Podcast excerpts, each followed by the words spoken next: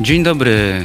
Minęła 15, jest 4 sierpnia. Dzisiejsze wydarzenia z kraju i ze świata na antenie Halo Radia, czyli Halo Aktualności. Za mikrofonem Kornel Wawrzyniak, za realizację audycji odpowiada no prawie funkielnówka Filip. Rozmawialiśmy o tym wczoraj. Taki nowy, ale trochę przechodzony, już e, zaprawiony w boju. E, Filip za konsoletą. Telefon do studia 22 39 059 22. Mail to teraz małpa halo.radio. Piszecie już Państwo na czatach na Facebooku i YouTubie i zawstyda, zawstydzacie mnie od samego początku audycji, ponieważ pan Robert Jakub dopytuje się o doktorka, a wyniki dopiero za tydzień tej mojej rekrutacji. No i zobaczymy, co to będzie, bo może być, że będzie wstyd. Jak okazało się, że się nie dostałem.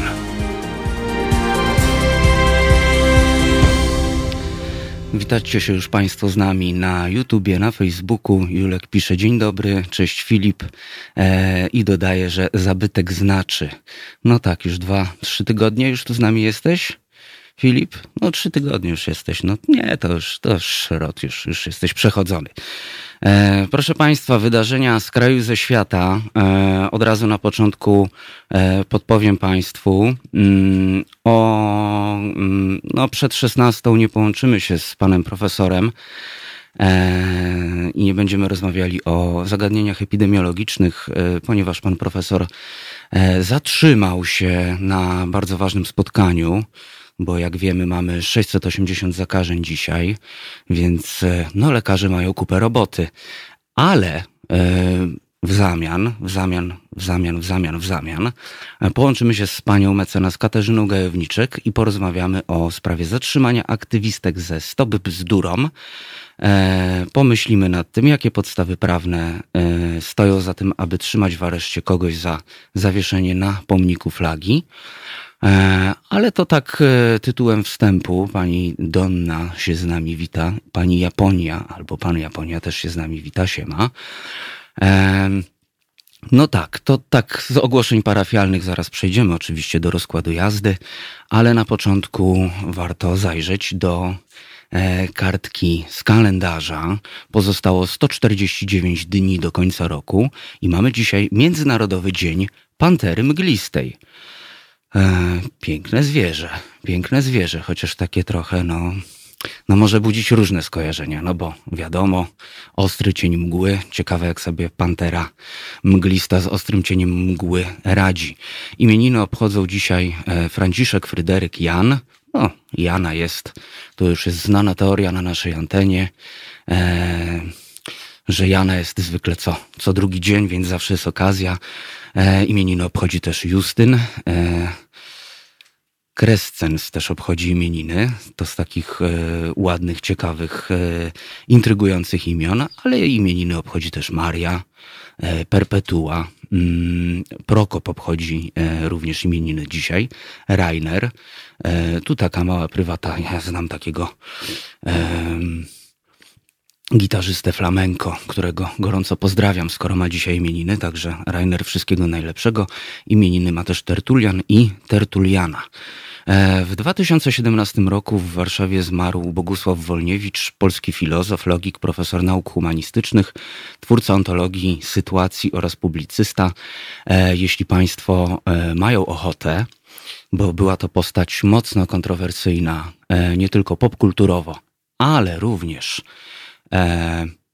no, Filozoficznie, oczywiście, jak to przystało na filozofa. E, w 1993 roku pan profesor Wolniewicz e, wydał taką bardzo krótką publikację, to jest tam zaledwie chyba pięć stron, nie więcej, e, gdzie przyrównuje trans transplantację, dokładnie tak, transplantację do kanibalizmu.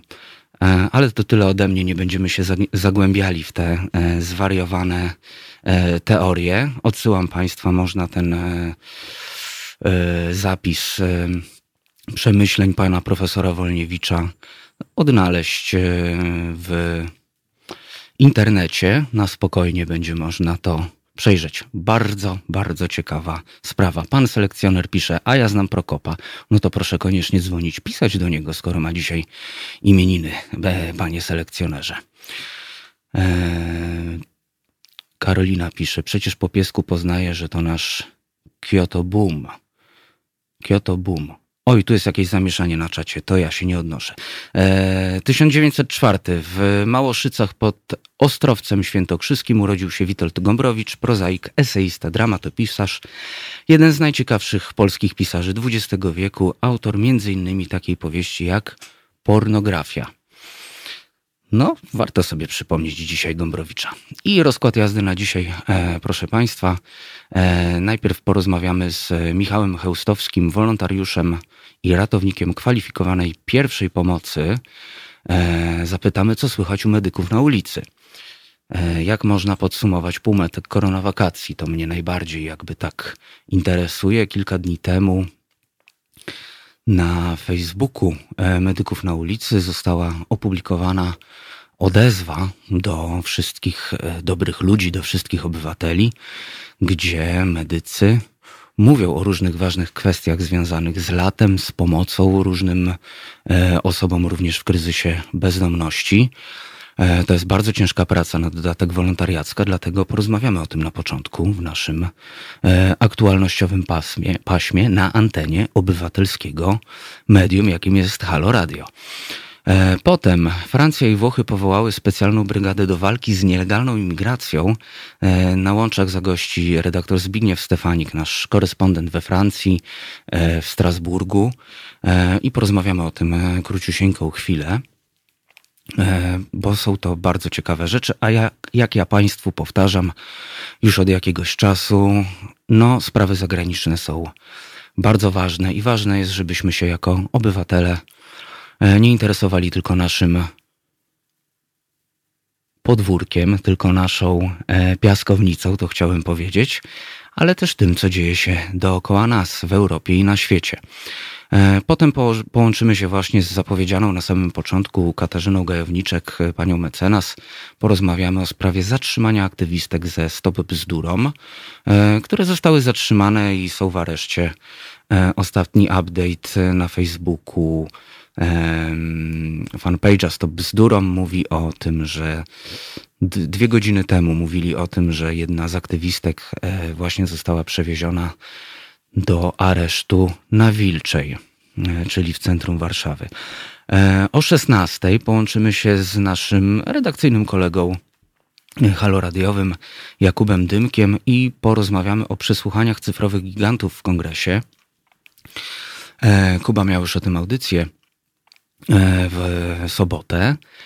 E, ale no tak streścimy o co chodzi odeślemy Państwa do podcastu, bo tam się dzieją bardzo ważne rzeczy. No i kolejny temat zagraniczny oczywiście. E, warto o tym rozmawiać, e, bo no, rodzą się pytania, rodzą się pytania również o współczesną demokrację, o to, co się dzieje z wolnością tak naprawdę obywateli i tutaj już tak powiem holistycznie z całego świata, bo no, jest coraz więcej ataków hakerskich, kradzieży danych, i różnych takich e, akcji, które zagrażają naszej wolności, naszej tożsamości. E, później połączymy się z dr Ewą Pietrzyk-Zieniewicz, e, porozmawiamy o zapowiadanej przez PiS rekonstrukcji rządu. Pani doktor zgodziła się dzisiaj z nami połączyć, mimo że jest na żaglówce. Także będzie łączenie prosto z Mazur. No mam nadzieję, że pani doktor nie złapał żaden deszcz i uda nam się połączyć. A o 16.30 na sam koniec e, porozmawiamy z Tomaszem Piątkiem, ponieważ wczoraj nam się nie udało.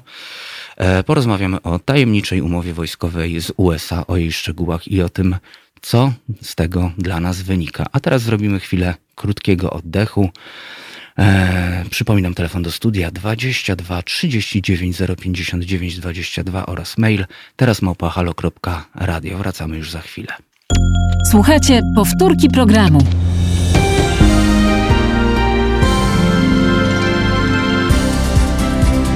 Halo Radio.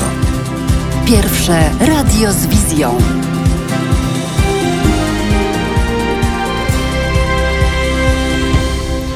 Siedem sekund po 15.16 to jest popołudniowa audycja z aktualnościami w Halo Radio, czyli Halo Aktualności. Przypominam telefon do studia 22 39 059 22 oraz mail do nas Teraz małpahalo.radio, gdzie można pisać w sprawach bieżących. No i mamy też czaty na YouTubie, Facebooku, a nawet na Mixcloudzie, gdzie można nas podsłuchiwać również muzycznie. No i taka wsteczna zapowiedź przed chwilą zagrało Manu Chao. Bardzo fajny numer. E, pan Sławomir Dulas pozdrawia nas e, z pogodnego Felam. E, pozdrawia całą ekipę Halo Radio. No my pozdrawiamy, ale deszczowo na Marszałkowskiej, jak i wreszcie Warszawy pada, a nawet można powiedzieć, że leje. Jest z nami Michał Chełstowski, wolontariusz, ratownik kwalifikowanej pierwszej pomocy Fundacji Fortior. Od stycznia od tego roku ominął tylko trzy dyżury. E, i to weekendowe, a w tygodniu też pracy, jak sam e, pan Michał mówi, nie brakuje. E, no i co słychać u medyków na ulicy? Jak można podsumować półmetek koronawakacji? To jest nasz taki, można powiedzieć, wyjściowy temat. Dzień dobry, panie Michale. Witam pana, witam wszystkich. No i tak. Mamy wzrost zachorowań. Ogólnie sytuacja w lato jest na ulicach Warszawy E, niewesoła, nie tylko ze względu na pandemię, ale również na osoby w e, kryzysie bezdomności. E, raz jest ciepło, raz pada. To wszystko ma duży wpływ również na samopoczucie ludzi, którzy no, po prostu mają dom. I jak można podsumować półmetek wakacji? Tak, zacznijmy od czegoś takiego. Jak można podsumować ten półmetek, bo jesteśmy na półmetku koronawakacji? Jak dołączyłem do tej fundacji w styczniu tego roku, akurat dołączyłem chwilę przed okresem, który był dosyć mocno testowy, jeśli chodzi o mm, pomoc e, osobom w kryzysie bezdomności, dlatego że nagle prawie że z dnia na dzień ludzie ci przestali mieć dostęp do jakiejkolwiek pomocy, czyli dostęp do E, jedzenia, dostęp do pomocy medycznej w szpitalach. No i nagle z dnia na dzień Warszawa opustoszała, a nasi podopieczni zostali. E, więc e, przez cały okres mocnej kwarantanny, którą odczuwaliśmy wszyscy, no my działaliśmy cały czas, zwiększyliśmy ilość naszych wizyt na dworcu bądź u samych podopiecznych.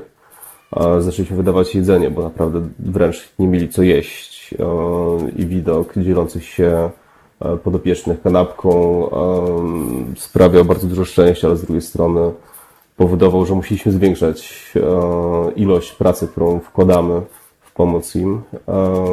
Teraz jest o wiele sympatycznie z tego powodu, że po kilku pierwszych miesiącach różne organizacje oraz miasto zaczęły się mocno, zaczęły się mocno uaktywniać jeśli chodzi o pomoc doraźną, a my możemy powoli wracać do tego, czym się zajmowaliśmy e, wcześniej, czyli pomocą medyczną naszej karece na dworcu, e, w leczeniu psychologicznym naszych podopiecznych, w naszym programie treningowych mieszkań.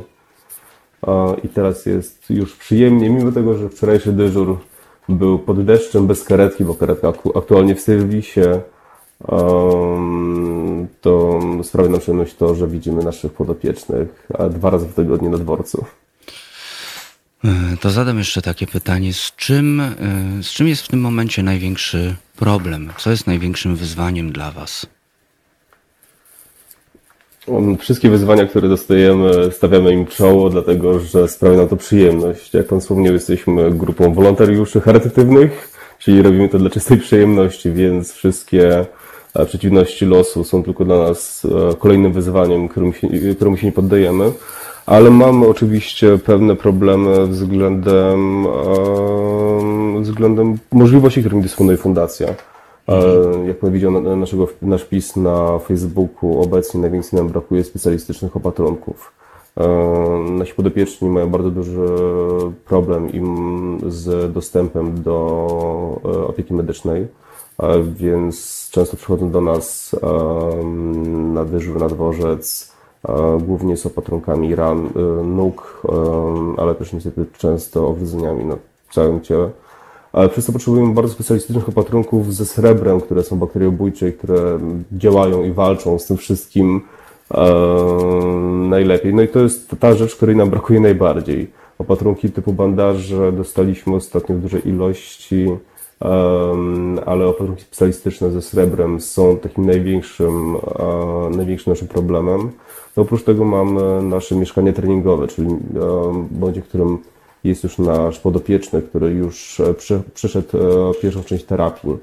Przeszedł kilka miesięcy w schronisku.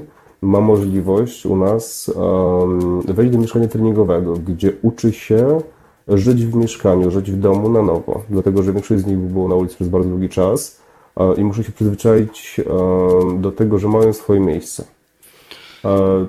I one są, one są finansowane z pieniędzy, które są wpłacane przez darczyńców. I dzięki tym pieniądzom możemy umożliwić e, utrzymanie mieszkania treningowego, więc również wpłaty na konto fundacji e, na ten cel są bardzo mile widziane. E, a jak mogą, że tak powiem, zwykli przechodniowie pomóc, widząc taką osobę w kryzysie bezdomności, która no, może mieć po prostu jakąś potrzebę. W tym momencie to, co jest dla nas najważniejsze, nawet jak rozmawiam ze znajomymi, którzy są mało obeznani z tematem, jest kwestia tego, żeby traktować ich jako ludzi. Dlatego, że często uciekamy od problemu, jak ktoś jest w jakimkolwiek, ma jakikolwiek problem, to niestety uciekamy często od tego tematu. E, po prostu nie patrząc. A czasem wystarczy spytać tej osoby, czy na przykład nie jest głodna. W trakcie koronawirusa naprawdę było bardzo ciężko zdobyć jedzenie i bardzo wiele osób zaczęło pomagać e, swoim lokalnym osobom w kryzysie bezdomności. E, ale to jest taka fajna rzecz, która też pokazuje tym osobom, że są ludzie, którzy się nimi interesują i że cały czas są ludźmi, bo dla nich to też niestety jest duży problem, bo nie widzą siebie jako elementu społeczeństwa i takie proste podejście, pytanie się, czy jest Pan głodny i zaproponowanie kupienie kanapki dosłownie jest bardzo, bardzo dużym gestem wobec tych osób. Oprócz tego zapraszamy zawsze na nasz, nasz dyżur na dworcu, gdzie zawsze się może spytać, co aktualnie jest potrzebne, bo na przykład bardzo często potrzebujemy skarpetek, które się bardzo szybko kończą, mhm. które rozdajemy w ilości hurtowej, więc zawsze zapraszam, może też do nas napisać na Facebooku i też z chęcią wytłumaczymy wszystko. E, w tej odezwie, którą kilka dni temu opublikowaliście na swoim fanpage'u, jest też e, kwestia, e, poruszona jest kwestia tego, żeby zabierać ze sobą wodę, ale taką wodę, którą nie tylko my wypijemy, ale możemy komuś oddać. Tak, w okresie, kiedy są wyższe temperatury, jest problem z dostępnością do wody. My rozdajemy na dyżurach bardzo duże ilości wody, gdzie często biorą też zapasy na kolejne dni, dlatego że mają po prostu problem z dostępem do świeżej wody. To się wydaje dla nas, jako dla osób, które mieszkają w domu, Wydaje się to dosyć znikomy problem, bo zawsze można się napić wody z kranu. Oni takiej możliwości w większości nie mają. A w tym momencie czysta woda z butelki jest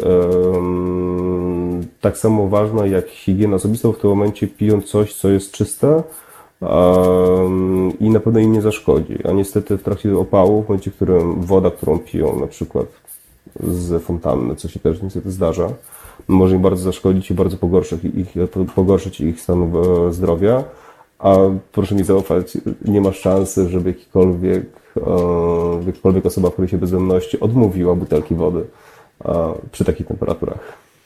E, I myślę, że to jest bardzo istotna informacja również dla Państwa, że warto nosić ze sobą wodę, nawet jeśli jej nie wypijemy, to możemy ją komuś zawsze zaoferować. E, panie Michale, bardzo dziękuję za e, komentarz, za łączenie z nami. E, proszę nam jeszcze na koniec powiedzieć, no czego jeszcze Wam potrzeba? Co, co oprócz tych skarpetek, co można jeszcze zrobić? Czy można wysłać Wam jakieś paczki, wesprzeć Was samemu jakby na ulicy? Czy można do Was jakoś dołączyć? Może szukacie wolontariuszy? Zawsze szukamy wolontariuszy, bardzo chętnie nawiążemy współpracę z osobami medycznymi, czyli z lekarzami pielęgniarkami w szczególności, bo to są osoby, których nam najbardziej brakuje, ale wszyscy, wszyscy którzy chcą pomagać, zapraszamy, żeby napisali do nas na Facebooku, bo u nas tak naprawdę najważniejsza jest ekipa, z którą to wszystko robimy bo naprawdę siebie uwielbiamy. Jesteśmy rodziną, ale jesteśmy rodziną otwartą na nowe osoby. A jeśli chodzi o osoby, które chciałyby nam pomóc w inny sposób, zapraszam na naszą stronę fundację myślnikfortior.org, gdzie możecie o nas przeczytać. W każdym naszym projekcie mamy cztery projekty, e, które na bieżąco realizujemy i tam też jest wytłumaczone, jak przy danym projekcie można aktualnie pomóc e, bądź w najprostszy sposób, jak już wspominałem, czyli wspomagając fundację środkami, żebyśmy mogli już na konkretny projekt te środki wykorzystać. E, jeden ze słuchaczy jeszcze się dopytuje o adres, gdzie można wysłać takie opatrunki ze srebrem. W tym momencie można albo przyjechać do nas na dworzec i przekazać osobiście, albo wysłać przez paczkomat. I w tym momencie również zapraszam na, e, na naszą stronę internetową bądź e, na stronę na Facebooku e, naszego projektu Medycyna ulicy, e, gdzie jest dokładna informacja, w jaki sposób można nam dostarczyć opatrunki. Pani Kinga pytała jeszcze, czy może dołączyć, lecz nie jest lekarzem, ale tutaj odpowiedź już usłyszeliśmy.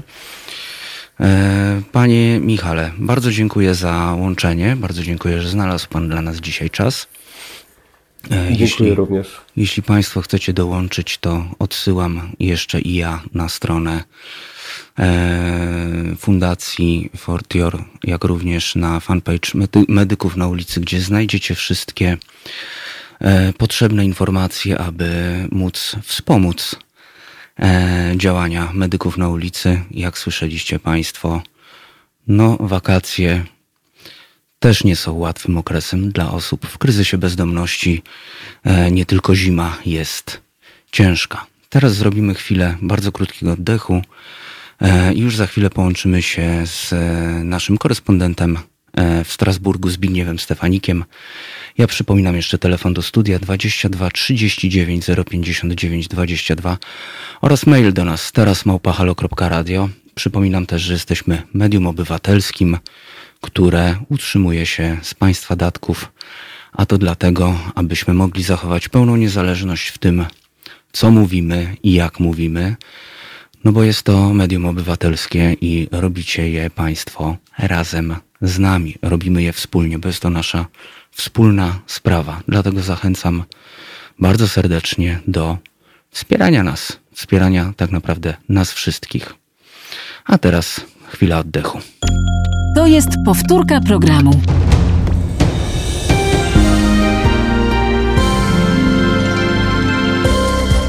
Halo Radio.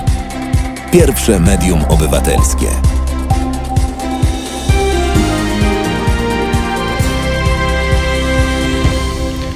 Piętnasta trzydzieści jeden za dwie sekundy. To jest popołudniowe pasmo w Halo Radio, czyli Halo Aktualności. E, przed chwilą rozmawialiśmy z panem Michałem Chełstowskim, wolontariuszem, ratownikiem kwalifikowanej pierwszej pomocy z medyków na ulicy. E, a teraz połączyliśmy się już ze Zbigniewem Stefanikiem, naszym korespondentem w Strasburgu. E, dzień dobry, panie redaktorze. Dobry witam państwa.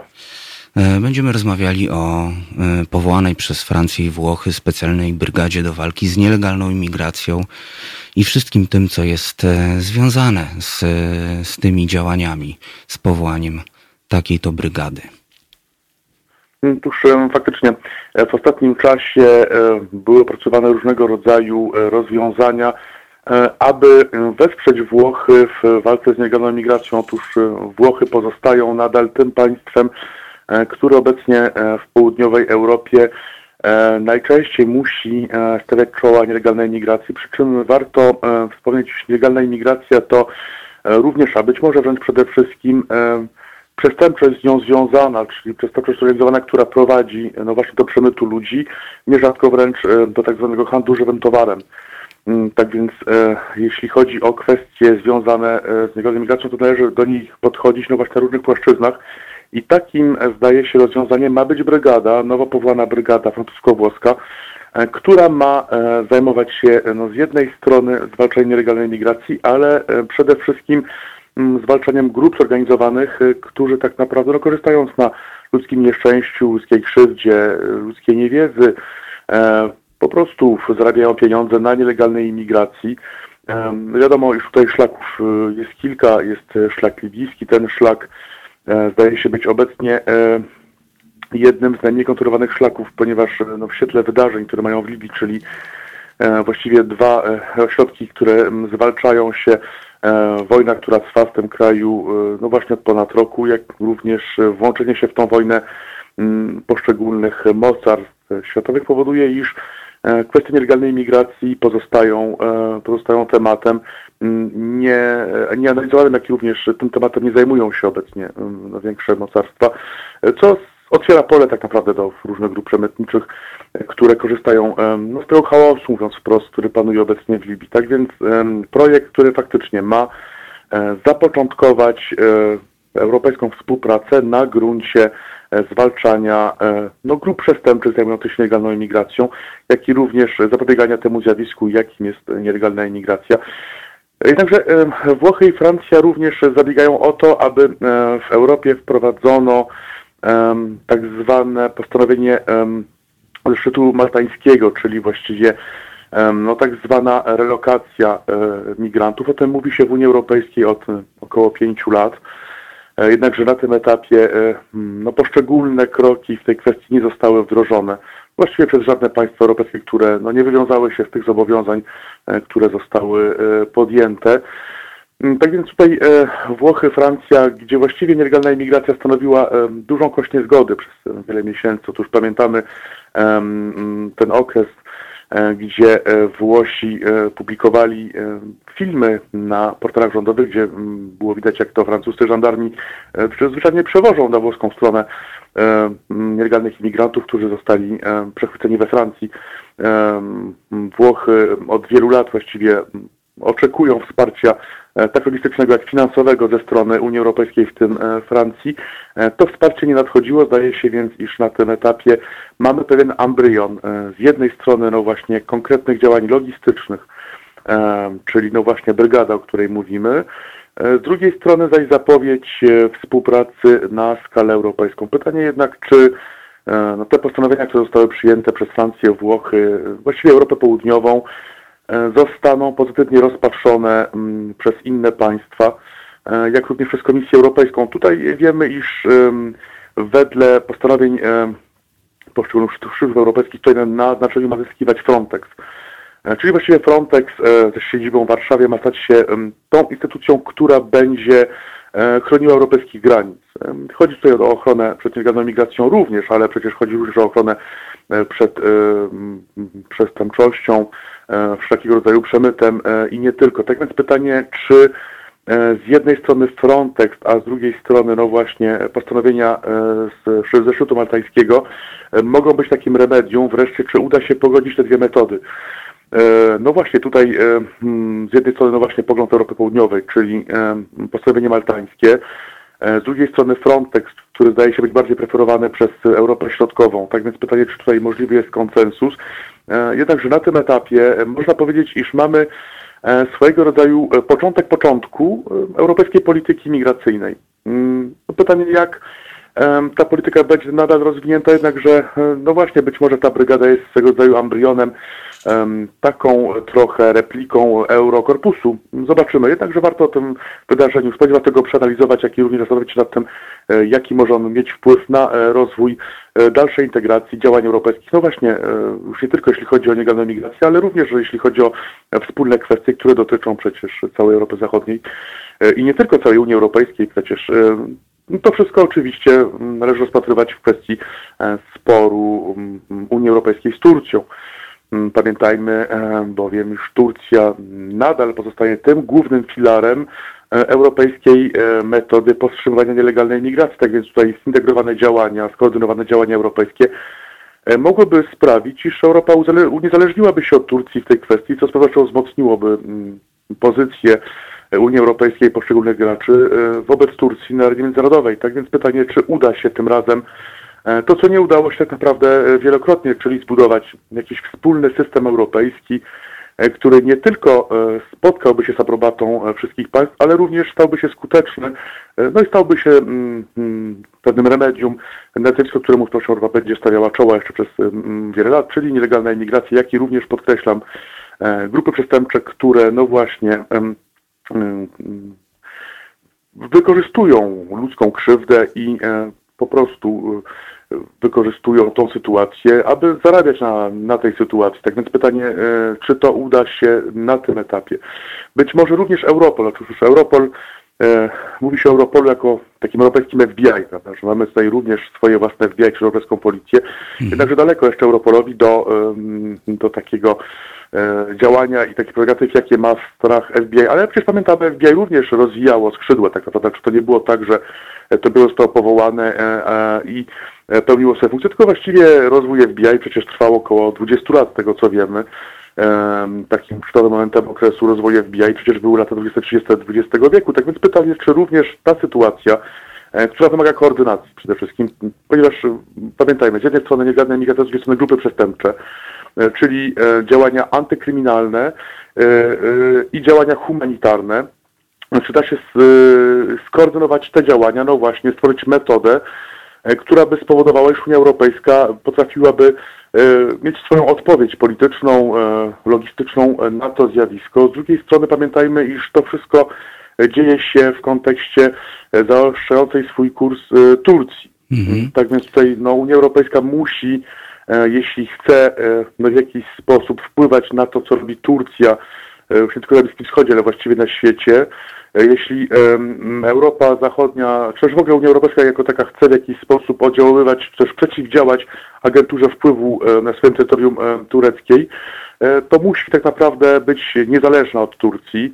E, z pewnością takim elementem niezależności będzie e, Europejska Polityka Migracyjna, która z pewnością będzie trudna do osiągnięcia, ale jest to możliwe. Tak więc pytanie, czy ten początek początku jest prawdziwym początkiem europejskiej polityki migracyjnej?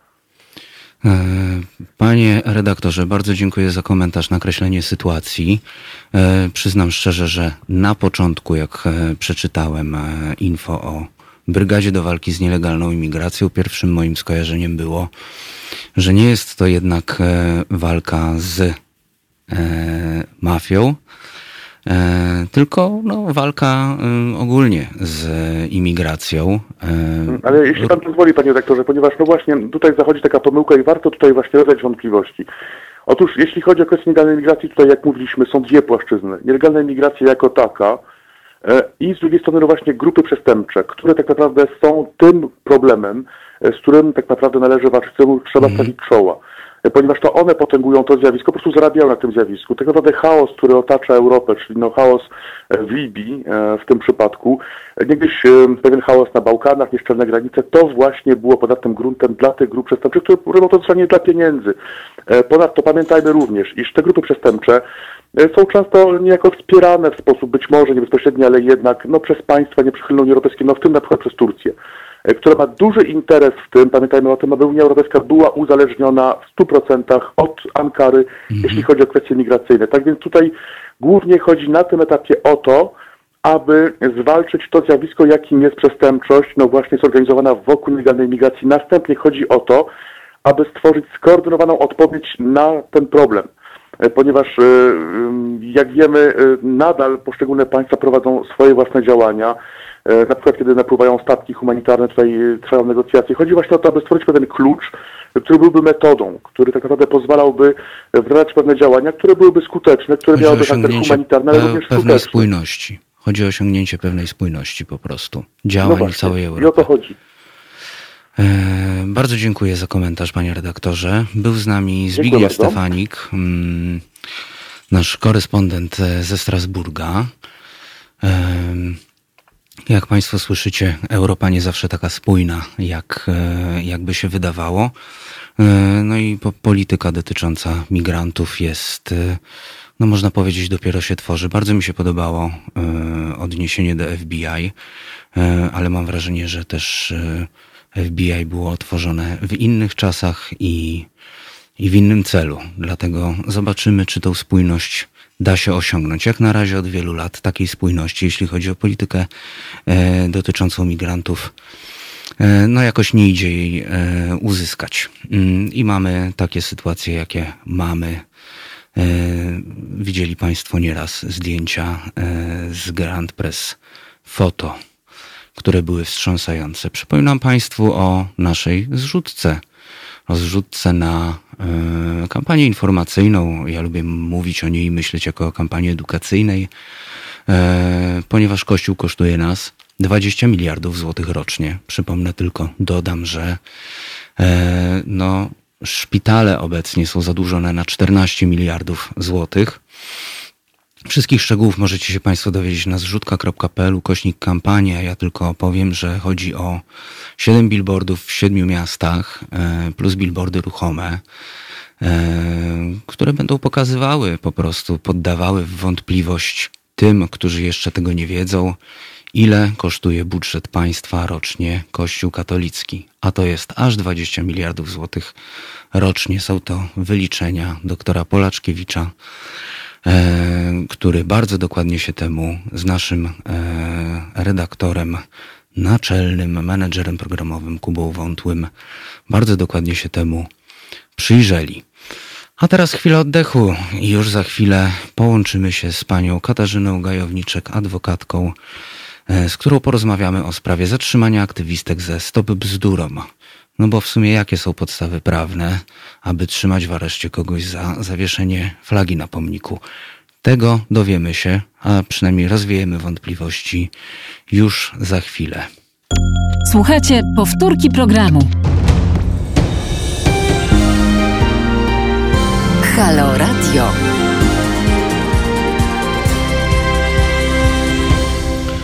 15.48 to jest popołudniowe pasmo w Halo Radio z Halo Aktualnościami. Przypominam telefon do nas 22 39 059 22 oraz mail teraz małpa halo.radio. E, za chwilę połączymy się z panią mecenas e, Katarzyną Gajowniczek w sprawie zatrzymania aktywistek ze Stop Bzdurom. E, I mamy już e, panią mecenas e, na linii. Ja tylko przypomnę, że chodzi o sprawę zawies zawieszenia flag na pomnikach. E, no i aktywistki zostały zatrzymane e, przez policję e, i udały się do aresztu. Dzień dobry pani mecenas. Dzień dobry panie redaktorze, dzień dobry państwu. Sytuacja, sytuacja wygląda na bardzo osobliwą, można powiedzieć. Hmm przetrzymywanie w areszcie za wywieszenie flagi na pomniku? Jest w ogóle na to jakiś paragraf, który by y, pozwalał na y, tak brutalne, można powiedzieć, działanie policji? Tak, przede wszystkim trzeba zacząć od tego, że nie mamy do czynienia z tymczasowym aresztowaniem ani przetrzymywaniem w areszcie. Mhm. Mamy natomiast y, y, pozbawienie wolności przez organy ścigania w ramach tak zwanego zatrzymania. E, czyli e, takiego bardzo wstępnego etapu e, postępowania karnego, które może w niektórych uzasadnionych wypadkach mieć miejsce.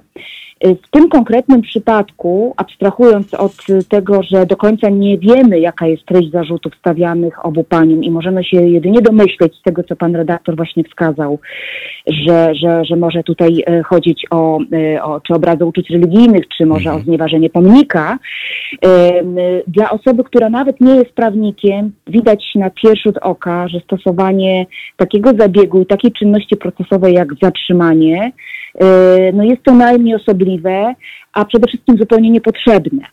Y, problem, y, jaki ja dostrzegam w tej sprawie, abstrahując w ogóle od zasadności tych zarzutów, o których tutaj sobie właśnie będziemy pewnie rozmawiać, jest problem związany z tym, że panie i zostały zatrzymane dość wcześnie rano, w godzinach przedpołudniowych, i w zasadzie nic nie stało na przeszkodzie, żeby przeprowadzić z ich udziałem podstawowe czynności, czyli przesłuchanie, ewentualne postawienie zarzutów, jeżeli takie, takie rzeczywiście, y, taka potrzeba rzeczywiście jest, a następnie puszczenie. Natomiast y, w tym momencie mamy sytuację, mm, w której y, z bliżej niewyartykułowanego powodu funkcjonariusze policji korzystają z prawa, z uprawnienia jakim jest zatrzymanie do 48 godzin w zasadzie bez powodu, bo nic nie stało na przeszkodzie, aby dzisiaj w ciągu dnia e, tę czynność e, sprawnie przeprowadzić i, i, i rzeczywiście przywrócić wolność tym osobom. Jeden z naszych słuchaczy tutaj chciałby rozwiać swoją wątpliwość. Pan Robert pisze, że Margot, zdaje się, została zatrzymana przez nieoznakowany samochód na ulicy w ogóle. Mhm. Również w przypadku zatrzymania y, pani Małgorzaty, przypominam, y, brali udział funkcjonariusze y, po cywilnemu w te dwa czy trzy tygodnie temu, prawda? Wszystkich, wszystkie media społecznościowe obiegły no, sensacyjny film z przebiegu zatrzymania i wszyscy mieli dokładną możliwość zapoznania się i przyjrzenia się temu, w jaki sposób ta czynność została przeprowadzona i wyrobienia sobie poglądu. E, więc mnie w sumie nie dziwi, e, że takie czynności podejmują funkcjonariusze cywil, po cywilnemu. Trzeba sobie zadać pytanie, czy to, było, czy to jest niezbędne i czy to jest konieczne w sprawach, które mają jednak swoją sankcję, zagrożenie, jak się spojrzy do kodeksu karnego, abstrahując od bardzo subiektywnych ocen zasadności tych zarzutów, mają jednak bardzo niskie zagrożenie. Co oznacza, i tak zawsze uczono y, i wiedzą to wszyscy studenci prawa, że w sprawach, w których mamy do czynienia z, niską, z niskim zagrożeniem sankcji karnej, nie stosuje się tak restrykcyjnych środków właśnie jak zatrzymywania, y, jak przytrzymywania, tę maksymalną ilość godzin, a już tym bardziej nie występuje się z wnioskiem o tymczasowe aresztowanie, które czasami uzasadnia to zatrzymanie. No w tych sprawach, proszę Państwa, my jako prawnicy y, wspomagający te osoby nie widzimy żadnych powodów, do których stosowane są tak y, radykalne środki no z, tej półki, prawda, najsurowszych y, sposobów stosowania środka przymusu wobec, wobec osób, którym stawiane są zarzuty. Właśnie te środki wydają się być bardzo nieadekwatne. Zastanawiam się też, jakie są źródła e, takich działań, tak nieadekwatnych działań. E, szczególnie, że no, jaki paragraf można e, tak naprawdę, na jaki paragraf mhm. można się powołać, e, pani mecenas, jeśli chodzi o zawieszenie na pomniku flagi? No właśnie. Y, tam dotąd tutaj do, bardzo istotnego y, aspektu, z jakim się mierzymy, czyli jakie są przyczyny, powody, kto za tym stoi lub w czyim interesie leży to, aby stosować tego rodzaju środki. Ja mam takie wrażenie, że niestety, ale jest to już takie działanie policji, które, mm, które oni po prostu widzą jako niezbędne, jako konieczne. To znaczy, to jest ten zwyczaj czy obyczaj, który wszedł do nas znowuż y, jako, jako, jako, jako zwyczajny sposób właśnie stosowania środków przymusu. Podczas gdy zarówno y, i orzecznictwo polskich sądów, y, ale przede wszystkim orzecznictwo Europejskiego Trybunału Praw Człowieka uczyło nas przed laty właśnie zrezygnowania z tego rodzaju środków na rzecz jak najbardziej proobywatelskiego sposobu rozmowy i traktowania osób, które nawet jeśli popełniły jakiś czyn, to może ze względu na zasady proporcjonalności, adekwatności e, nie, nie, nie muszą być obiektem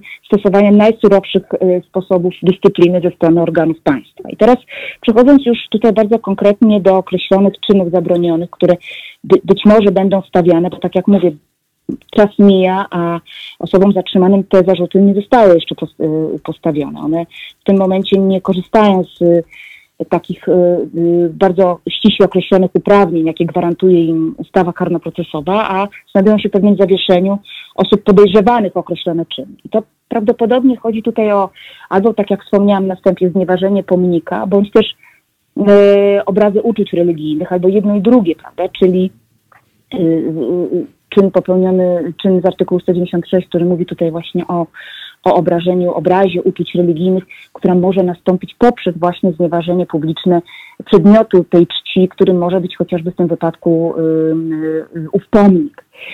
My nie wiemy natomiast, jak brzmi konkretnie zarzut, bo jeszcze, tak jak wspomniałam, nie został on ogłoszony i to wzbudza moje największe zaniepokojenie, bo żebym została dobrze zrozumiana, yy, jeśli doszło do popełnienia jakiegoś występku, to oczywiście osoba, yy, której zarzut zostanie postawiony, ma prawo podjąć obronę, ma prawo do rzetelnego, sprawiedliwego procesu, y, który ostatecznie da nam odpowiedź, jak było.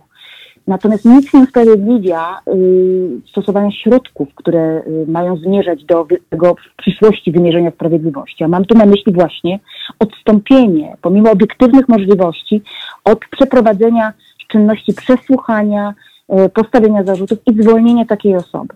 Jestem głęboko tym zaniepokojona i bardzo głęboko sprzeciwiam się niestety takim postawom, y, bez względu na zarzuty stawiane ostatecznie zatrzymywanym osobom.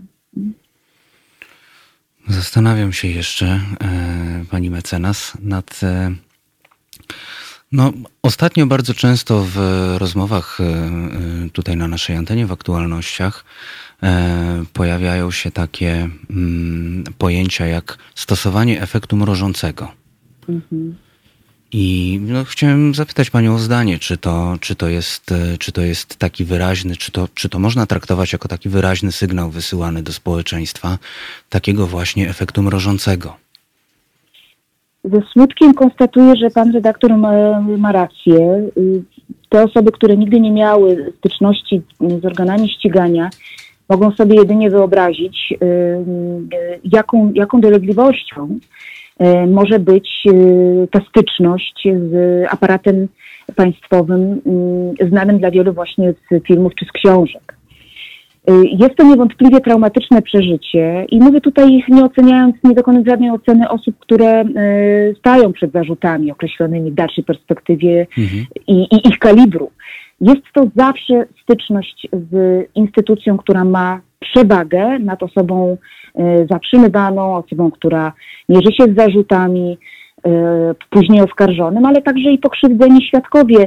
E, nie, nie stanowi to dla żadnej przyjemności relacja z organami ścigania i, i, i niezbędność i konieczność występowania przed tymi organami. To, to jest to dosyć oczywiste. W sytuacji natomiast, w której właśnie to, co pan mhm. redaktor powiedział, osoba zatrzymana nie y, ma w ręku konkretnego postanowienia, co się jej zarzuca, y, która nie jest pewna swojej przyszłości, która ma wprawdzie dostęp do obrońcy, ale któremu także blokowany jest dostęp do podstawowych informacji, jak chociażby y, nazwiska prowadzącego postępowanie prokuratora. Ze względu na obostrzenia COVID-u prokuratura ta zasłania się brakiem możliwości udzielenia informacji i w ogóle nie, nie można wejść z nią w kontakt.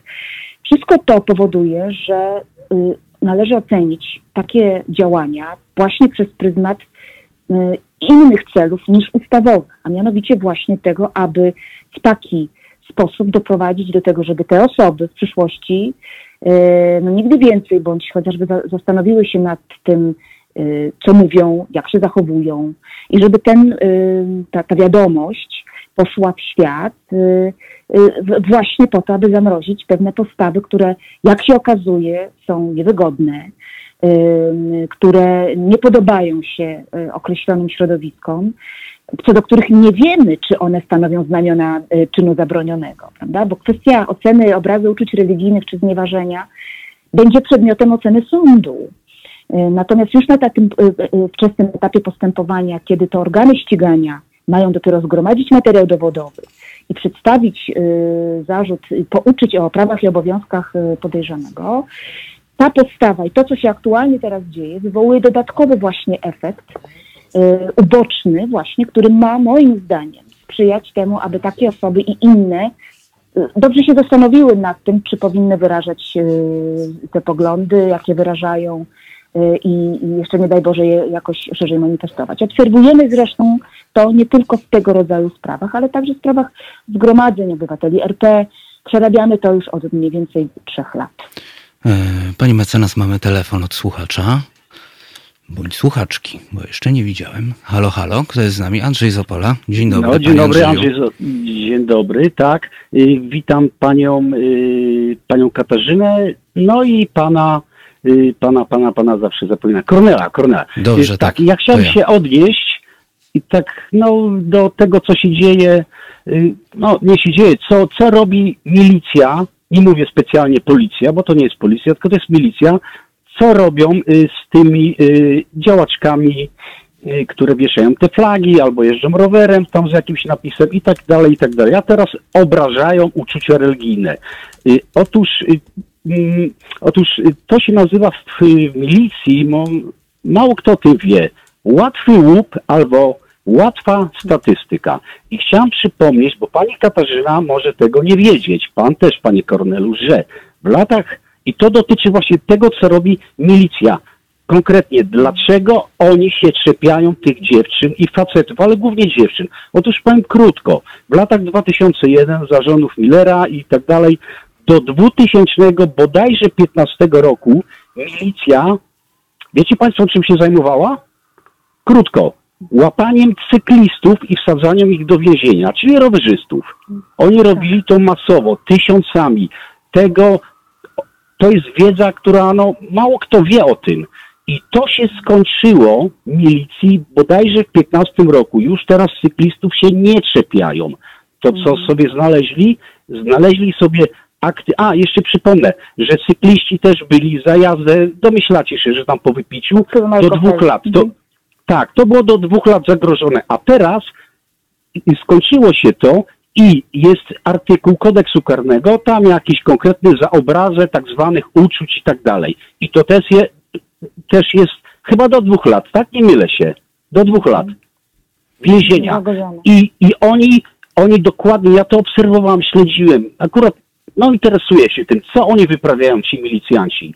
I oni się teraz przerzucili na te biedne, dzielne dziewczyny, które wywieszają flagi, no, chodzą z różami, bo mają artykuł. Gdyby to było wykroczenie, a teraz y, jazda po alkoholu rowerem jest wykroczeniem, ale gdyby to by, było wykroczenie, nie zajmowali się tym.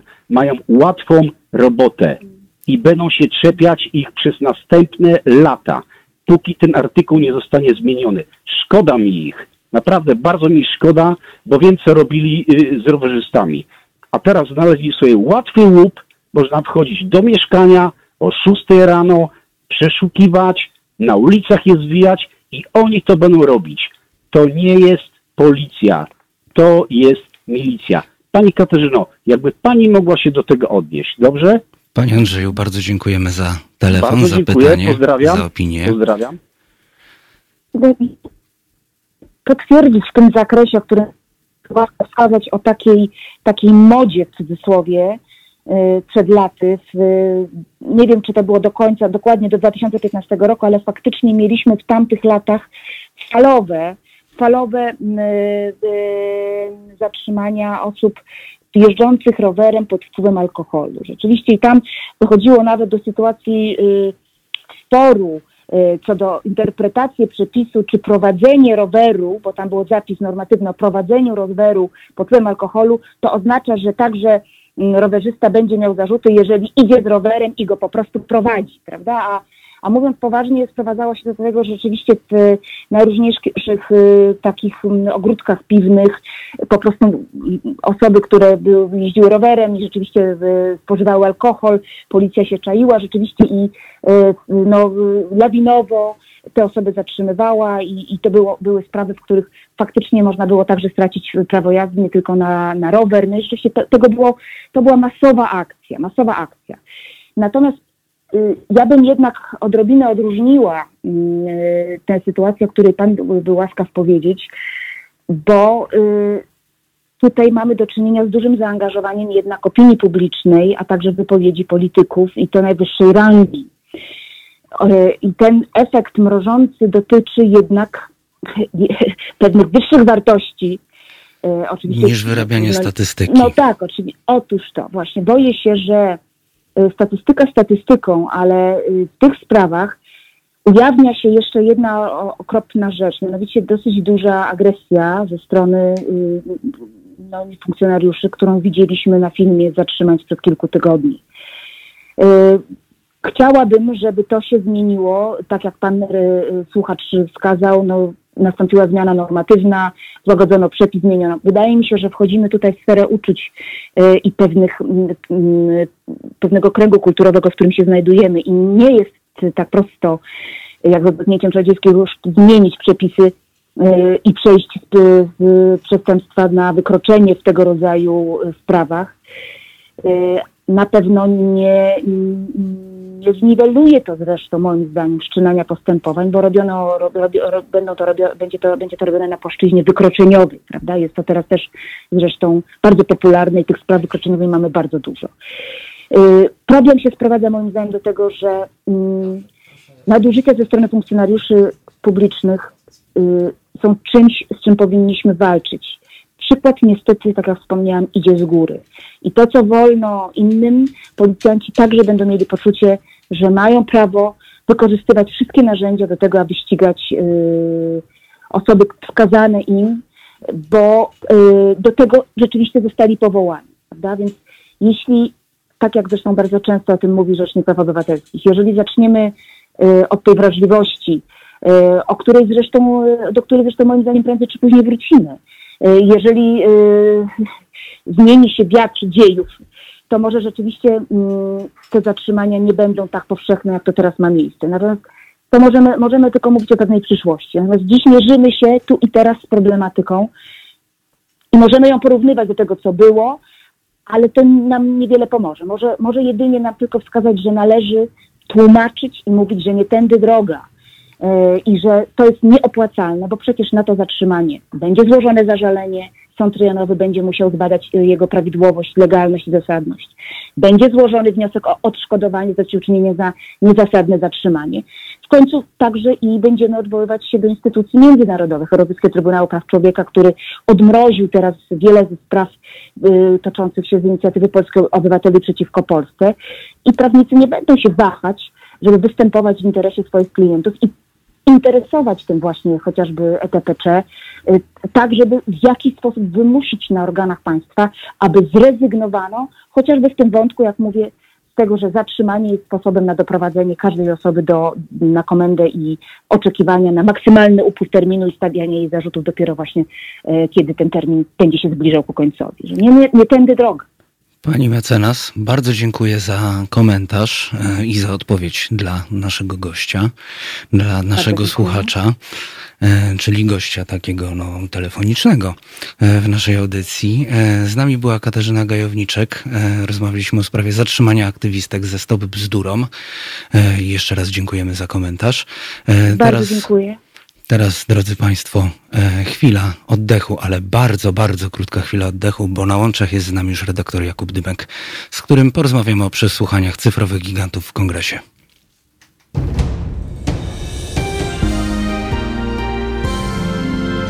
Jutro. Od 21 do 23 telefony od Państwa odbiera dr Tomasz Kowalczuk, politolog i filozof. Rozmowa, dialog, zrozumienie i żadnej agresji.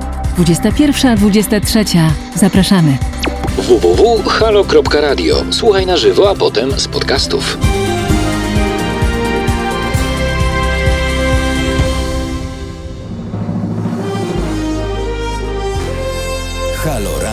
Nazywam się Tadeusz Bartoś. Zachęcam do wspierania medium obywatelskiego, inicjatywy Kuby Wątłego. To będzie y, być może rzecz zupełnie nowa. Kuba Wątły chce, żeby powstała inicjatywa wymiany myśli, wymiany opinii, poznawania świata niezależna od wielkich mediów. Dlatego to jest medium obywatelskie. Zachęcam do wspierania tej inicjatywy na stronie Patronite. Tam wszystkie dane będą dostępne. Profesorze, a będzie Pan w takim projekcie uczestniczył? Z chęcią wezmę udział w tym projekcie. Zobaczymy, jak się ułoży. www.halo.radio ukośnik SOS.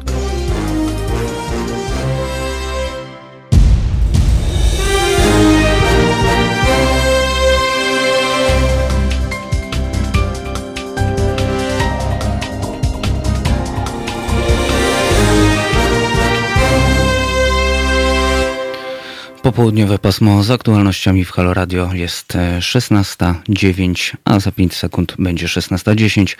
Przypominam Państwu telefon do studia 22 39 059 22 oraz mail teraz małpa.halo.radio. A z nami jest już e, nasz Halo Radiowy kolega, redaktor Jakub Dymek. Porozmawiam o przesłuchaniach cyfrowych gigantów w kongresie. Dzień dobry Państwu, cześć Kornel. Ja wiem, że ten temat już poruszałeś na antenie w sobotę, ale tak obszernie, wiesz, e, ale chciałbym, żebyś tak trochę mm, nakreślił sytuację. E, co się dzieje? Czemu w ogóle giganci cyfrowi e, nagle stają przed, przed kongresem? Co się dzieje? Czym zawinili? Co narozrabiali? No to, co wydarzyło się tydzień temu w amerykańskim kongresie, zostało nazwane przez niektórych najdziwniejszą domówką w historii Zuma. Jest w tym pewnie trochę publicystycznej przesady, bo nie było to wydarzenie ani tak um, barwne, ani też tak spektakularne, jak tego rodzaju słowa mogłyby sugerować, ale było to rzeczywiście wydarzenie bardzo, bardzo ciekawe. Przed e, reprezentantami i reprezentantkami w amerykańskim kongresie pojawili się bowiem szefowie największych korporacji technologicznych wartych 5 bilionów dolarów gigantów Google, Amazona, e, Facebooka i Apple'a, by, i Tutaj nie ma zaskoczeń, by spowiadać się w śledztwie antytrustowym, antymonopolowym, które w amerykańskim kongresie i w amerykańskim Departamencie Sprawiedliwości trwa już od jakiegoś czasu, więc w tym sensie to pytanie o to, czym tym razem sobie przeskrobali, jest może odrobinę nietrafione, bo nie chodziło o żaden nowy grzech, żadną nową przewinę, jak chociażby było kilka lat temu w sprawie afery Cambridge Analytica, ale wyłącznie o to, co już o działalności tych korporacji wiemy, a wiemy tyle, że ich ogrom stwarza poważne zagrożenie stworzenia informacyjnych i technologicznych monopoli. I tym właśnie kongres zajął się w ostatnim przesłuchaniu. Czyli można powiedzieć, że sprawa nie jest taka nowa, ale bada się ją coraz dogłębniej. Dokładnie tak. To, że Google, Facebook, Apple i Amazon mają potencjał na to, żeby właściwie podzielić między siebie ten olbrzymi tort i stać się y, wielkim amerykańskim oligopolem technologicznym, który będzie kontrolował całą naszą komunikację, zakupy w internecie, do pewnego stopnia e, wychowanie dzieci, seks i randki, całe nasze codzienne życie wiedzieliśmy już od dawna. To była sytuacja, która e, została niejako zapisana w kodzie, mówiąc technologicznym językiem tych korporacji, które po prostu z racji swoich apetytów e, tak funkcjonują. Nowe jednakże jest chyba to, że po raz pierwszy demokraci i republikanie w amerykańskim kongresie postanowili te korporacje przepytać naprawdę e, solidnie. Bez ogólnikowych pytań, bez um, zgadywania, co ten pan Zuckerberg tak naprawdę w ogóle robi i kim jest ten człowiek. Postawiono konkretne problemy, konkretne pytania i zarzuty na temat nieetycznych praktyk. Dlatego, że było to postępowanie antymonopolowe, więcej uwagi poświęcono temu, jak te wielkie firmy, Amazon, Apple, Google i Facebook, mm, niszczą konkurencję, czy ograniczają pole działania konkurencji, niż zastanawianiu się, jak wpływają na naszą debatę publiczną i politykę w ogóle. To chyba trzeba trzeba rozgraniczyć, że nie było to przesłuchanie będące takim sądem ostatecznym na temat roli tych wielkich platform w naszym życiu. To chyba jeszcze przed nami, chociaż coraz bliżej jest tego momentu, że i to zostanie poddane dyskusji. Było to przesłuchanie, które miało zbadać, mm, wyjaśnić, pochylić się nad problemem ograniczania konkurencji. Pytano więc na przykład, dlaczego e, Google e, czy Apple w swoich sklepach z aplikacjami na Androida i na iOS-a e, usuwa niektóre aplikacje, by potem stworzyć własne, konkurencyjne, e, zarobić na nich, a potem dopiero dopuścić innych do, do tego samego e, rynku, no co jest po prostu jawnie praktyką antykonkurencyjną. I badano takie rzeczy, które są niezwykle istotne z punktu widzenia wolnego rynku, praw konsumentów, a mniej być może dla takich e, wielkich metafizycznych pytań o, o naturę demokracji, rolę technologii w, w świecie naszej debaty publicznej, czy, e, czy choćby to pytanie, kto dziś tak naprawdę jest w ogóle suwerenny, by władzę tych koncernów ograniczać. Ale to, że były to rzeczy tak specjalistyczne, nie znaczy, że było nudno, bo chyba każdy, kto spędził trochę czasu w social mediach, czy korzystał z e, urządzeń produkowanych przez jeden z tych koncernów, no, sam się musiał natknąć na to, jak one bardzo promują swoje własne usługi, jak bardzo chcą, żebyśmy e, pozostali e, klientami ich platform do końca naszych dni. Jakubie, bardzo Ci dziękuję za ten komentarz w pigułce nakreślający całą sytuację. Rzeczywiście dość, dość króciutko, ale mogę odesłać wszystkich, e, których ten temat odsyłaj. interesuje, którzy chcą zgłębić e, ten, ten bardziej filozoficzny, historyczny wątek tego, jak w ogóle doszliśmy do momentu, w którym E, to platformy cyfrowe, które niegdyś były uwielbiane przez Waszyngton, dziś są e, krytykowane, to mogę za zaprosić do lektury mojego tekstu e, na platformie Substack, dymek.substack, S-U-B-S-T-A-C-K, gdzie w takim bardzo dużym eseju o tytule Internet Radykałów piszę o tym, jak przestaliśmy po prostu te wielkie cyfrowe korporacje kochać do czego zachęcam. A podcast z mojej sobotniej audycji e, też, mam nadzieję, już jest. Tam e, znajdziecie Państwo całą długą rozmowę z Sylwią Czubkowską, redaktorką e, magazynu Spiders Web, dokładnie na temat tego długaśnego i ciekawego przesłuchania, które miało miejsce w Waszyngtonie tydzień temu.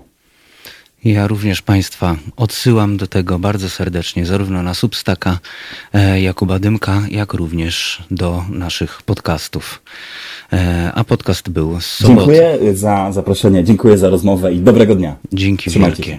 Był z nami Jakub Dymek, nasz halo redakcyjny e, kolega. Rozmawialiśmy o przesłuchaniach cyfrowych gigantów w kongresie. E, to w pigułce, a więcej dowiecie się Państwo z podcastu z ostatniej soboty. Teraz robimy chwilę oddechu. I wracamy za chwilę do rozmowy, do rozmowy. Mamy nadzieję, że dr Ewa Pietrzyk-Zieniewicz nie została złapana na mazurskich wodach, na mazurskim jeziorze przez burzę i uda nam się z nią połączyć. A porozmawiamy o zapowiadanej przez PiS rekonstrukcji rządu, o ile pogoda pozwoli. To jest powtórka programu. Halo Radio. E, godzina 16.20. 22 39 059 22 to nasz numer do studia, a mail to teraz małpahalo.radio, gdzie można pisać w sprawach bieżących. Można nas też podsłuchiwać na Mixcloudzie, na Facebooku, na YouTubie, w aplikacji e, oraz na naszej stronie internetowej i można tam też komentować. E, I teraz tak, e, łączymy się e, z Mazurami, z Łodzią dokładnie, mm, z panią doktor Ewą Pietrzyk-Zieniewicz. Dzień dobry pani doktor. Dzień dobry, witam pana, witam wszystkich państwa z Mazur, y, z Jeziora Mikołajskiego, z deszczu. W czym mogę pomóc? E, pani doktor, e, gazeta, e, dziennik Gazeta Prawna ustalił dziś, że szykują się duże odchudzenia liczby resortów i to nie wszystko, jak wynika z informacji tej gazety.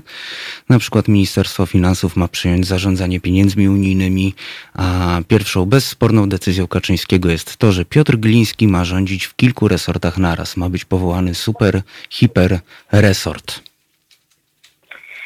No cóż, ja mam to skomentować. Powiem tak, że pan premier Gliński przy całym szacunku radził sobie, no powiedzmy, nienachalnie dobrze. Yy, tu, gdzie rządził i to nie były sprawy uporządkowane, te wszystkie kulturowe, prawda? No a w tej chwili okazuje się, że będzie rządził jeszcze szerzej. Czy to najlepszy pomysł? No bym dyskutowała. Yy, natomiast nie powiedział pan o jednym, do mnie tutaj bardzo, bardzo tak postawiło do pionu to, że ponoć resort oświaty i y, szkolnictwa wyższego i nauki to y, ma być w tej chwili jeden taki wielki konglomerat. No tutaj, no może dlatego, że to jest mi bliskie zawodowo, no tutaj to ten monstrualny bałagan, który jest w obu tych resortach oddzielnie, y, w tej chwili nałoży się Y, na siebie i to będą znowu zmiany, departamenty, dyrektorzy palmy, nowe przepisy, a to wszystko przecież jeszcze y, w sytuacji pandemii i takiej, gdzie w każdej chwili być może trzeba się będzie znowu na zdalne nauczanie przestawić, co nigdy dobrze nie robi. No i jeszcze jedno, ten właśnie resort Wiadomo, że system nauczania wymaga pewnej petryfikacji jednak. Wymaga tego, żeby programy raz zrobione jakoś się namierzyły, jakoś je można było poprawić, jakoś zobaczyć, czy to działa. A teraz w obu tych oddzielnych resortach już były zmiany i to niekiedy bardzo daleko idące i to niekiedy powiedziałabym bardzo dyskusyjne a tu się nagle z tego zrobi taki jeden wielki konglomerat bytu szczęśliwego, bo naprawdę trudno to nazwać inaczej.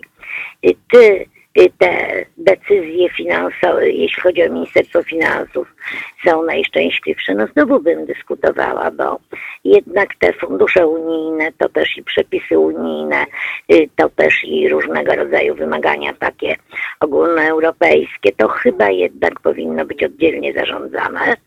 No ale tak jeszcze na koniec reasumując, wie pan, że tych ministerstw będzie mniej, to dobrze. Ale jak to się przełoży na, no z przeproszeniem, personel tych ministerstw? Czy to się nagle nie okaże, że resort jest jeden, pozbierano tam do kupy jakieś kompetencje resortów dwóch czy trzech, a wiceministrów na przykład będzie na to konto nie 16, tak jak to do tej pory niekiedy bywało, ale na przykład 30. No to naprawdę żadnego zarządzania i nigdzie nie ułatwi no ale to jest y, prawdopodobnie elementem jakichś szerszych zmian w kraju, no, no, na które z, z dużym niepokojem czekamy wszyscy i które zresztą zapowiadano. Czyli y Dobrze jest, że ministerstw e, będzie mniej, ale jednak niepokoi chyba fakt e, tego, że zostaną zrzenione e, w taki, a nie inny sposób, że te połączenia będą no dosyć egzotyczne te momentami. Po, tak, te połączenia są momentami egzotyczne. Momentami merytorycznie zupełnie się nie bronią.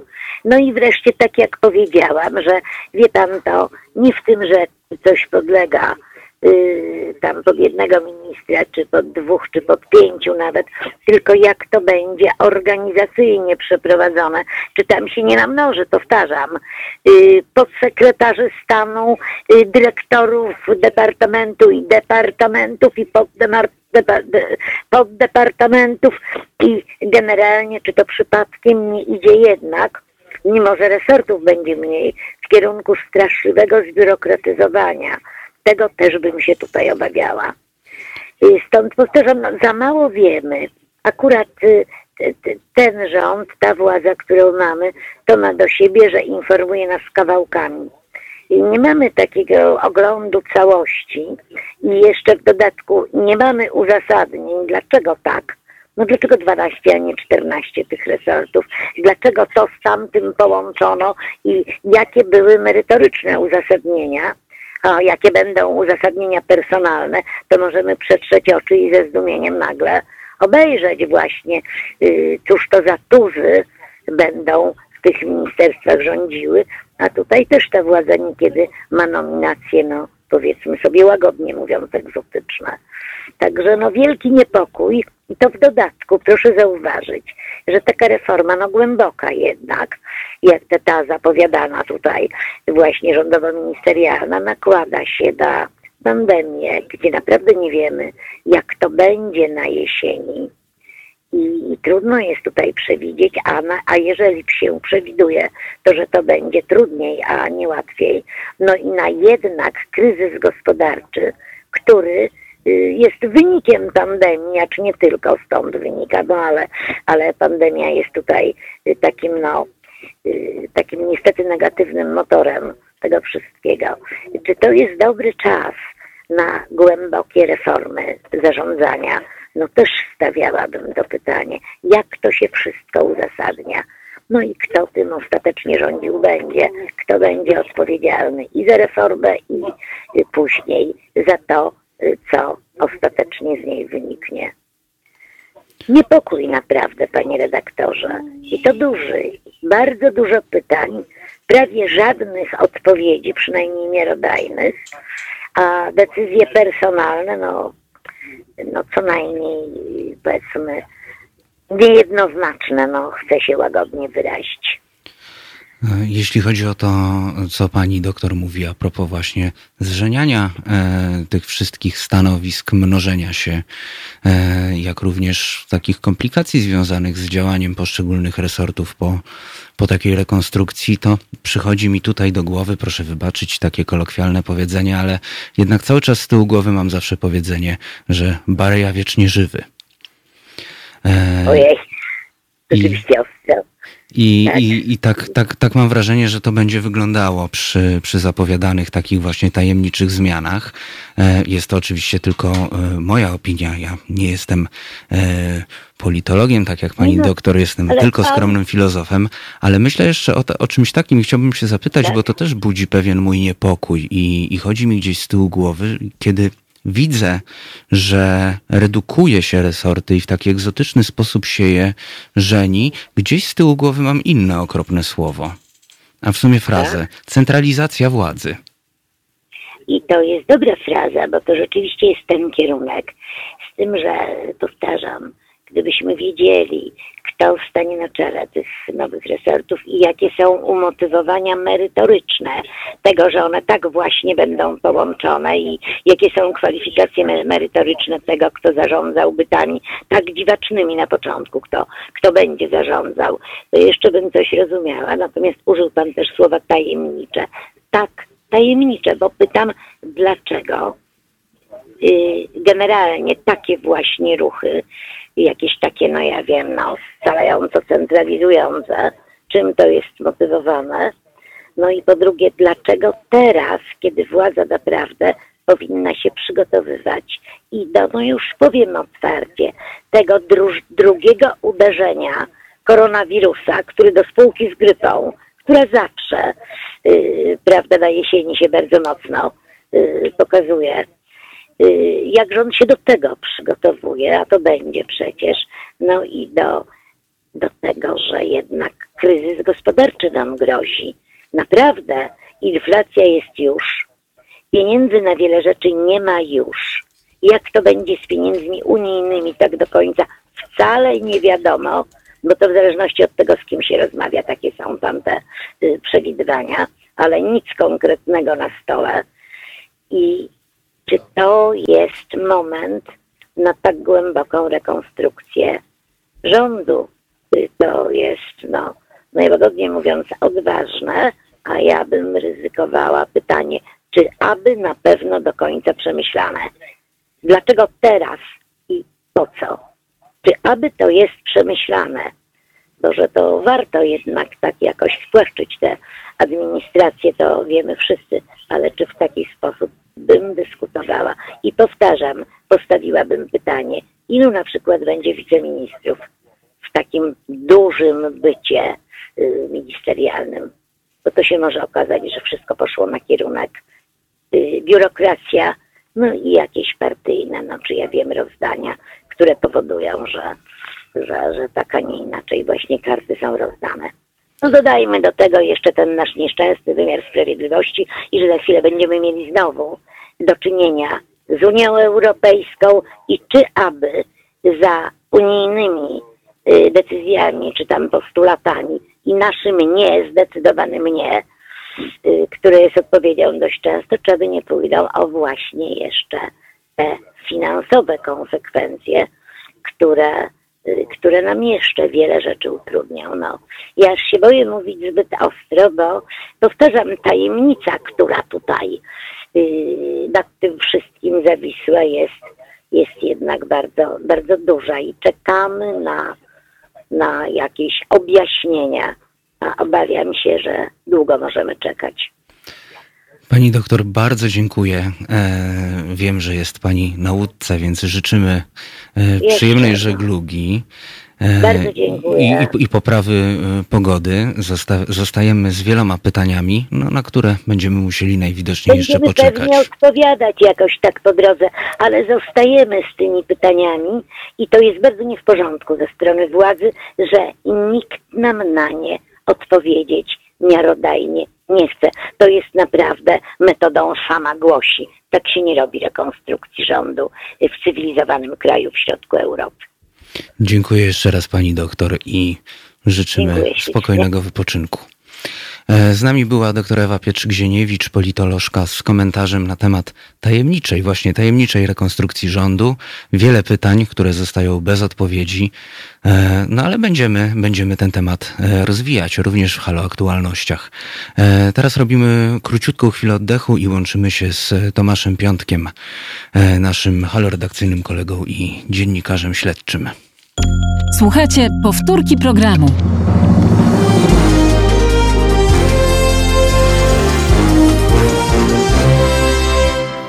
16.34 na Halo Radiowym Zegarze 22 39 059 22 to numer do nas oraz mail teraz małpahalo.radio. Ja przypominam, że to jest e, popołudniowe pasmo z aktualnościami na naszej antenie e, i dużo tych tajemnic, proszę Państwa, pod koniec audycji. Przed chwilą były tajemnicze e, zakusy na rekonstrukcję rządu, a teraz tajemnicza umowa wojskowa z Armią Stanów Zjednoczonych. No ale jak rozwiązywać z kimś, z kimś tajemnicę, no to musieliśmy zadzwonić do redaktora Tomasza Piątka, który jest już z nami. Cześć Tomku. Cześć Kornel. Słyszałem, że e, pani Ewa jest na łódce, a, a ja jestem na grobli między e, stawami. No to bardzo, e, bardzo przyjemnie. Natomiast jak e, rozumiem, e, co innego Cię w tej chwili interesuje? Tak, no, dużo tajemnic dzisiaj pod koniec dnia, pod koniec naszych aktualności. No i co się dzieje z tą umową wojskową, e, którą zawarliśmy ze Stanami Zjednoczonymi? Jej nie ma. Przede wszystkim jej nie ma. Została e, podpisana deklaracja współpracy mhm. i ogłoszono to jako sukces, że strasznie długo negocjowano i wynegocjowano deklarację współpracy, czyli coś, co można powiedzieć, nie wiem, jest listem intencyjnym. To już jest absurdalne. E, potem Onet oznajmił, oświadczył, ogłosił, że według informacji, które mają od swoich poufnych źródeł, e, ta umowa miałaby oddawać Amerykanom lotnisko w Powidzu, połowę e, poligonu w Drawsku, który jest według ekspertów jednym z naszych najlepszych poligonów. E, I według tej umowy żołnierze amerykańscy mieliby podlegać wyłącznie jurysdykcji amerykańskiej, nawet w razie popełnienia jakiejś zbrodni na terenie cywilnym, na terenie Rzeczypospolitej Polskiej. E, Właśnie, to dosyć kontrowersyjny zapis. Tak, e, ale tego zapisu jeszcze nie ma, bo nie ma umowy. Minister mhm. e, Błaszczak e, zdementował te informacje, mówiąc, że e, to są fake newsy i że e, um, umowę skomentuje, jak umowa będzie podpisana. Ja akurat tutaj wyjątkowo bym mu wierzył. Jeśli tyle czasu im zajęło pisanie listu intencyjnego i jego podpisanie ogłosili jako sukces, to ta umowa jest prawdopodobnie jeszcze głęboko e, w lesie. Sprawa wygląda tak, że Donald Trump wycofuje wojska ze Stan z Niemiec, żeby e, ukarać Niemcy za to, że są państwem e, europejskim trzymającym się zasad cywilizacji zachodniej i nie uwielbiają Trumpa i nie wchodzą z nim e, w pod układy, które Trump proponuje różnym krajom, bo Trump widzi NATO jako instytucję, którą najlepiej chciałby zamknąć, a jeśli nie, to zrobić z niej tak narzędzie zysku. Tak on to rozumie w sposób trochę mafijny. Daje wam ochronę, a wy mi słono płaćcie za tę za tę ochronę. Niemcy mają zupełnie inną wizję NATO. E, przyczyn konfliktu zresztą było tam więcej i Trump, żeby e, upokorzyć Niemców, wycofuje wojska amerykańskie z Niemiec. Polskie zachowanie, czyli wielka radość, jaka zapanowała naszym obozie rządzącym e, pod tytułem, że e, hurra, teraz te wojska trafią do Polski, to było bardzo nierozsądne zachowanie, bo Niemcy to jest nasz najbliższy zachodni sojusznik i nie należy się cieszyć z ich upokorzeń. No ale my się tego, lubimy tak w tym amerykańskim ciepełku zawsze pogrzać, tak no jak właśnie, nasi pytanie, politycy czy, bardzo pytanie, lubią. Pytanie, czy, czy lubimy, na ile jest to powierzchowne, a na ile jest to głębokie. Gdyby nasz rząd e, e, e chciał faktycznie być blisko Ameryki, to e, obdarzałby e, swoimi hołdami nie tylko jednego prezydenta i jedną opcję, ale e, utrzymywałby bliskie stosunki także z partią, która może wygrać wybory prezydenckie i z jej kandydatem. Natomiast ostentacyjne hołdy wobec Trumpa mogą doprowadzić do tego, że w razie zwycięstwa demokratów, a nawet w przyszłości, kiedy jeżeli wrócą do władzy republikanie, ale tacy bardziej normalni, niekoniecznie zakochani w, w Rosji, to e, też nam może być trudno. A Amerykanie będą pamiętać rządy Trumpa prawdopodobnie jako wielką kompromitację swojego kraju. E, wielu republikanów uważa, że to jest wielka kompromitacja ich partii, więc e, bycie krajem e, niezwykle protrumpowskim jest dla nas niebezpieczne i niebezpieczne dla naszych przyszłych stosunków ze, ze Stanami Zjednoczonymi. E, nie wiadomo, czemu e, miałoby służyć ten pomysł, że Amerykanie, wbrew temu, co wynegocjowała wcześniej Platforma Obywatelska, mieliby za poważne przestępstwa, e, nawet za popełnienie poważnych przestępstw podlegać tylko jurysdykcji e, amerykańskiej. Platforma wynegocjowała tak zwaną umowę SOFA, według której poważniejsze przestępstwa miałyby być sądzone przez administrację polską. Nie wiadomo, czemu ma to służyć. Być może jest to rozpaczliwa próba zdobycia jednak tych żołnierzy e, amerykańskich wycofywanych z Niemiec, ponieważ e, jeszcze tydzień temu wiadomości nieoficjalne, jakie dostawaliśmy, były takie, że żołnierze ci trafią do Belgii, do Rumunii i do Turcji. Francuzi twierdzili, że część z nich też trafi do Francji, ale Amerykanie tego nie potwierdzali. E, w tej chwili dostajemy przecieki mówiące o tym, że do Polski miałaby, miałoby trafić dowództwo, jeśli dobrze pamiętam teraz, bo z głowy mówię, 5 Korpusu Fort Knox. E, to dowództwo to byłoby jakieś 200, 200-300 oficerów i około 1700 e, żołnierzy. E, tutaj trzeba przypomnieć, że to nie, nie byliby pierwsi oczywiście żołnierze amerykańscy, bo ponad 4000 żołnierzy amerykańskich służy w Polsce dzięki temu, co sobie Platforma wynegocjowała jeszcze z NATO i z Barackiem Obamą. W 2014 roku był bardzo ważny szczyt Newport i tam w Newport w Walii i tam szczyt NATO i tam Platforma uzyskała, jeśli chodzi o obecność zachodnią, zachodnich żołnierzy, bardzo dużo. Więc e, to, że Amerykanie są w Polsce, to nie jest sukces PiS, chociaż PiS tak twierdzi. E, ale e, tu się właśnie pojawia pytanie,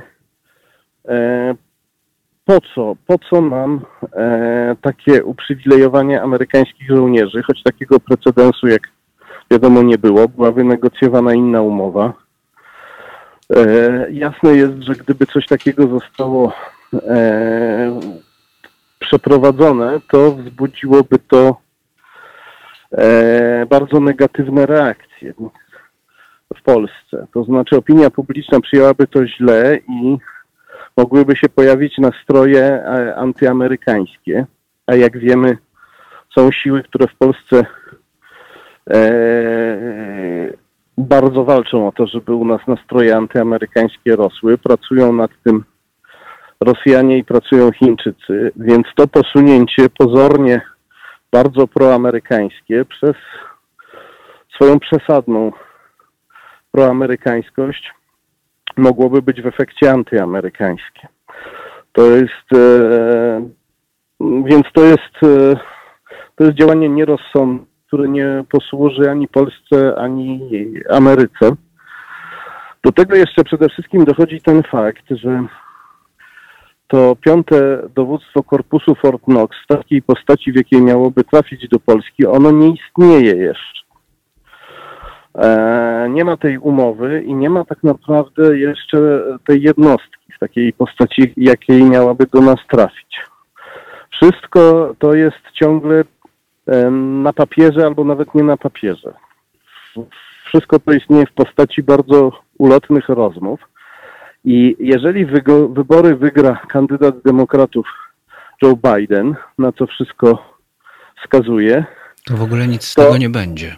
E, on nie ma żadnego interesu w tym, żeby pokazywać takie względy krajowi, który jest protrampowski, czyli no z tak. jego punktu widzenia jest nie tylko antybidenowski, ale jest też antyamerykański bo Trump jest z punktu widzenia Bidena najgorszym wrogiem Ameryki. Więc e, on jest też pragmatyczny i on będzie chciał wspierać, e, odbudowywać jakby potęgę amerykańskiego imperium tam, gdzie można ją odbudowywać na pewnym gruncie. Polska okazała się gruntem bardzo niepewnym, pozbawionym e, kontrwywiadu, e, krajem, w którym e, Putin może nam e, e, władców, tak jak wiemy, doprowadził do tego w latach 2014-2015, pomagając PiSowi wygrać wybory przy pomocy afery taśmowej. E, I e, Polska jest też krajem, w którym e, armia została w dużej mierze zdemontowana, by nie powiedzieć zniszczona przez Antoniego Macierewicza. Nasza zdolność bojowa znacznie spadła. Nasza zdolność obronna, też kontrwywiadowcza, okazała się znikoma. I, i dlatego e, to wszystko, o czym słyszymy, e, no należy należy czytać odwrotnie. Ja oczywiście nie mam złudzeń co do e, poziomu zdolności interpretacyjnych, jakie przejawia większość naszych komentatorów medialnych, którzy zapewne krzykną, że to jest kolejny dowód na to, że PiS chce być blisko z Ameryką. Zastanawia mnie też, w jaki sposób ta e, informacja wyciekła do Onetu i jakie jest jej jakie jest jej e, źródło. E, tak się dziwnie składa, że mamy w tej chwili e, w Polsce wojnę twitterowo-medialną między ambasadą amerykańską a ambasadą chińską. Mhm. Onet e, jakby, jakby bardzo szanuję dziennikarzy Onetu i e, tam się pojawiło bardzo wiele ważnych publikacji, które odsłaniają e, e, fatalną naturę rządów PiS. Natomiast niestety no, Onet jest w stosunkach e, z ambasadą chińską, jak się zdaje, dosyć bliskich, ponieważ publikuje, e, już co najmniej dwa razy publikował długie artykuły ambasadora chińskiego, pana Liu Kuangyuana, no, które były poniekąd, trudno to inaczej nazwać, obelżywe wobec Polski, wobec Zachodu. E, E, pan ambasador tam atakował polskich i zachodnich komentatorów, którzy ośmielili się skrytykować Chiny za politykę chińską w sprawie pandemii, kiedy to Chiny mogły powstrzymać pandemię, no, ale wolały udawać, że jej nie ma. Te artykuły naprawdę polecam słuchaczom, żeby sobie je e, wygooglowali, wyszukali w internecie, bo to jest dosyć wstrząsające, kiedy widać jak, że kiedy, to jest właśnie niesłychane, e, że dyplomata wypowiada się w ten sposób. Więc e, Tomku, powoli kończy nam się czas. Tak, tak, tak, już kończę. Mówię tylko, że można się zastanawiać, czy którymś ze źródeł tej informacji o tym, że Amerykanie mieliby u nas stać ponad prawem, amerykańscy żołnierze, czy którymś czy źródła tej informacji nie były zbliżone do ambasady chińskiej? No to jest y, bardzo, to jest bardzo ciekawa, y, podniesienie bardzo ciekawej wątpliwości, Tomku. Jak, jak zwykle zaskakujesz. E, Tomku, no niestety skończył nam się czas. Tak to, tak to jest w aktualnościach, że mamy takie małe okienka. Ale bardzo dziękuję Ci za komentarz. Myślę, że najważniejsze Państwo usłyszeliście.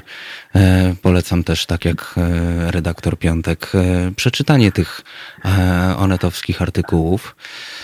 E, Tomku, jakbyś jeszcze raz przypomniał nazwisko tego chińskiego polityka, bo ja go dobrze nie wymówię. Ambasadora, tak. Liu Guangyuan, on się pisze przez G, pisze się Guang i Uan przez Y też.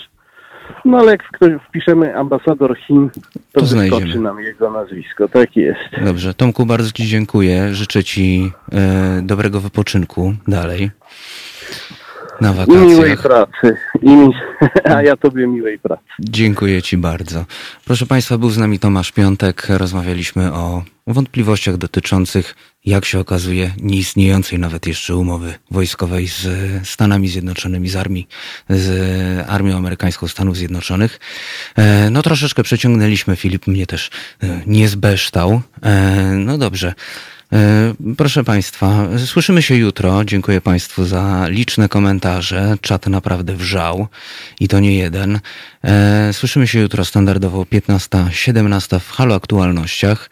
E, za mikrofonem Kornel Wawrzyniak, za konsoletą Filip. A ja przypominam Państwu, że świat nie jest czarno-biały. Jest w nim wiele odcieni szarości i to wcale nie jest zła wiadomość, bo niuanse potrafią być naprawdę piękne. Do usłyszenia jutro. Halo Radio. Po co nam Halo Radio? Gdyby przez ostatnich 30 lat większość mediów nie układała się z politykami, to nie bylibyśmy potrzebni. Już dawno temu media zapomniały, że powinny być dla ludzi, a nie po to, żeby wspierać konkretnych polityków. W Halo Radiu wierzymy w etos pracy dziennikarza oraz w to, że media nie mogą opowiadać się za jakąkolwiek partią ani politykiem, ani schlebiać waszym prywatnym politycznym sympatiom. Jesteśmy od tego, żeby patrzeć politykom na ręce. Każde odpowiedzialne medium powinno mówić o politykach wyłącznie wtedy, gdy sprzeniewierzają się zasadom współżycia społecznego, prawom obywatelskim czy demokracji.